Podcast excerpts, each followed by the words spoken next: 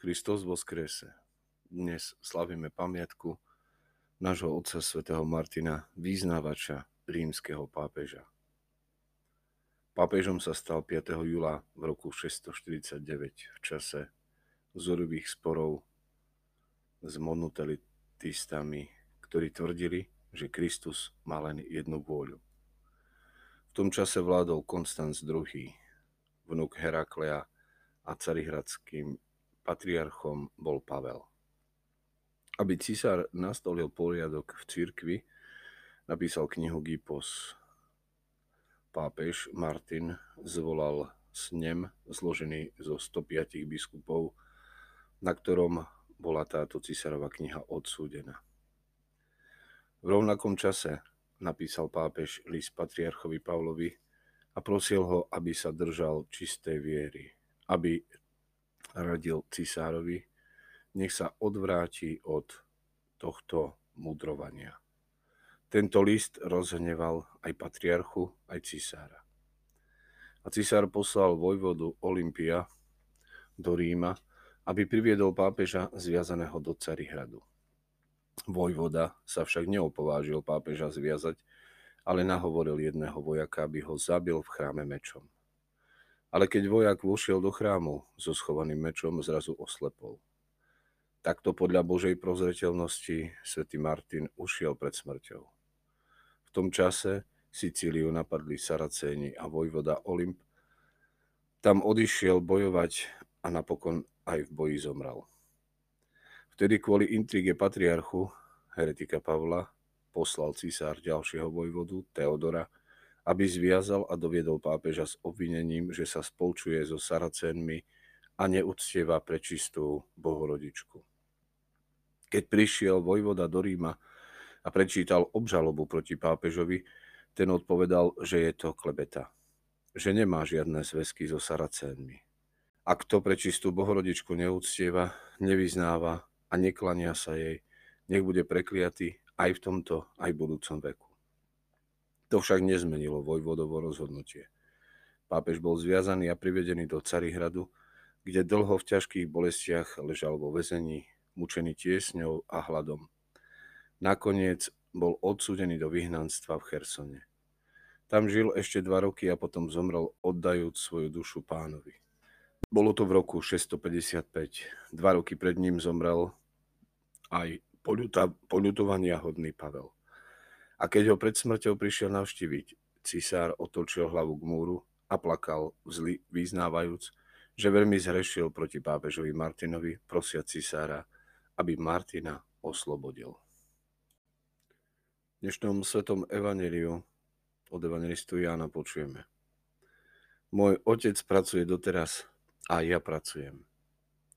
Povedal Ježiš Židom, ktorí k nemu prišli. Odtedy sa ešte viac usilovali zabiť ho, lebo nielenže porušoval sobotu, ale aj Boha nazýval svojim otcom. Dokonca robil sa rovným Bohu. Ježiš sa stotožnil so svojim Bohom ako otcom. I farizei mnohokrát vyhlasovali, že Boh je ich otcom. Ale nechápali a nerozumeli, že Ježiš hovorí o inom vzťahu o vzťahu, ktorý je dokonalej jednote. Boha Otca, Boha Syna. A netušili ani o Bohu Svetom Duchu. Z oči v oči Ježišovmu tvrdeniu sa farizei teda museli rozhodnúť. Buď v Ježiša uveriť a uznať ho za svojho Boha, alebo ho obviniť z rúhania. A my vieme, ako sa rozhodli. Rozhodli sa pre druhú možnosť. Aj ty a ja máme každý deň možnosť rozhodnúť sa. Uznať Ježiša Krista za svojho Boha, za svojho pána. Za toho, ktorý neustále koná svoje dielo. Lebo keby Boh prerušil svoje konanie, nastal by úplný chaos.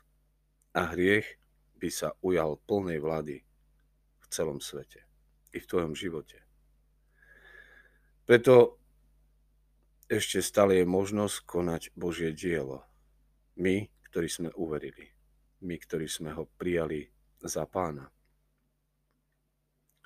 Prosme, aby sme nepremeškali žiadnu príležitosť konať jeho dielo. A čo je to jeho dielo? Žiť lásku a žiť jednotu. Mních má milovať Boha ako syn a báť sa ho ako sluha, hovorí svätý Evagrii. Spokojne môžeme povedať, že aj kresťan má milovať Boha ako syn a báť sa ho ako sluha. Hoci nie sme mnísi, je veľkým umením spojiť túto lásku k Bohu s bázňou pred ním. Aj mnohí ďalší svätí otcovia kedykoľvek hovoria o láske, zároveň spomínajú aj strach či bázeň a naopak. Svetý Ján Zlatoústy o dokonalej láske hovorí aj o treste, dokonca o pekelných mukách. Prečo? Lebo aj veľká ľudská láska k Bohu bez bázne nenápadne prechádza do hrdosti. A veľký strach, veľká bázeň bez lásky naopak privádza do zúfalstva.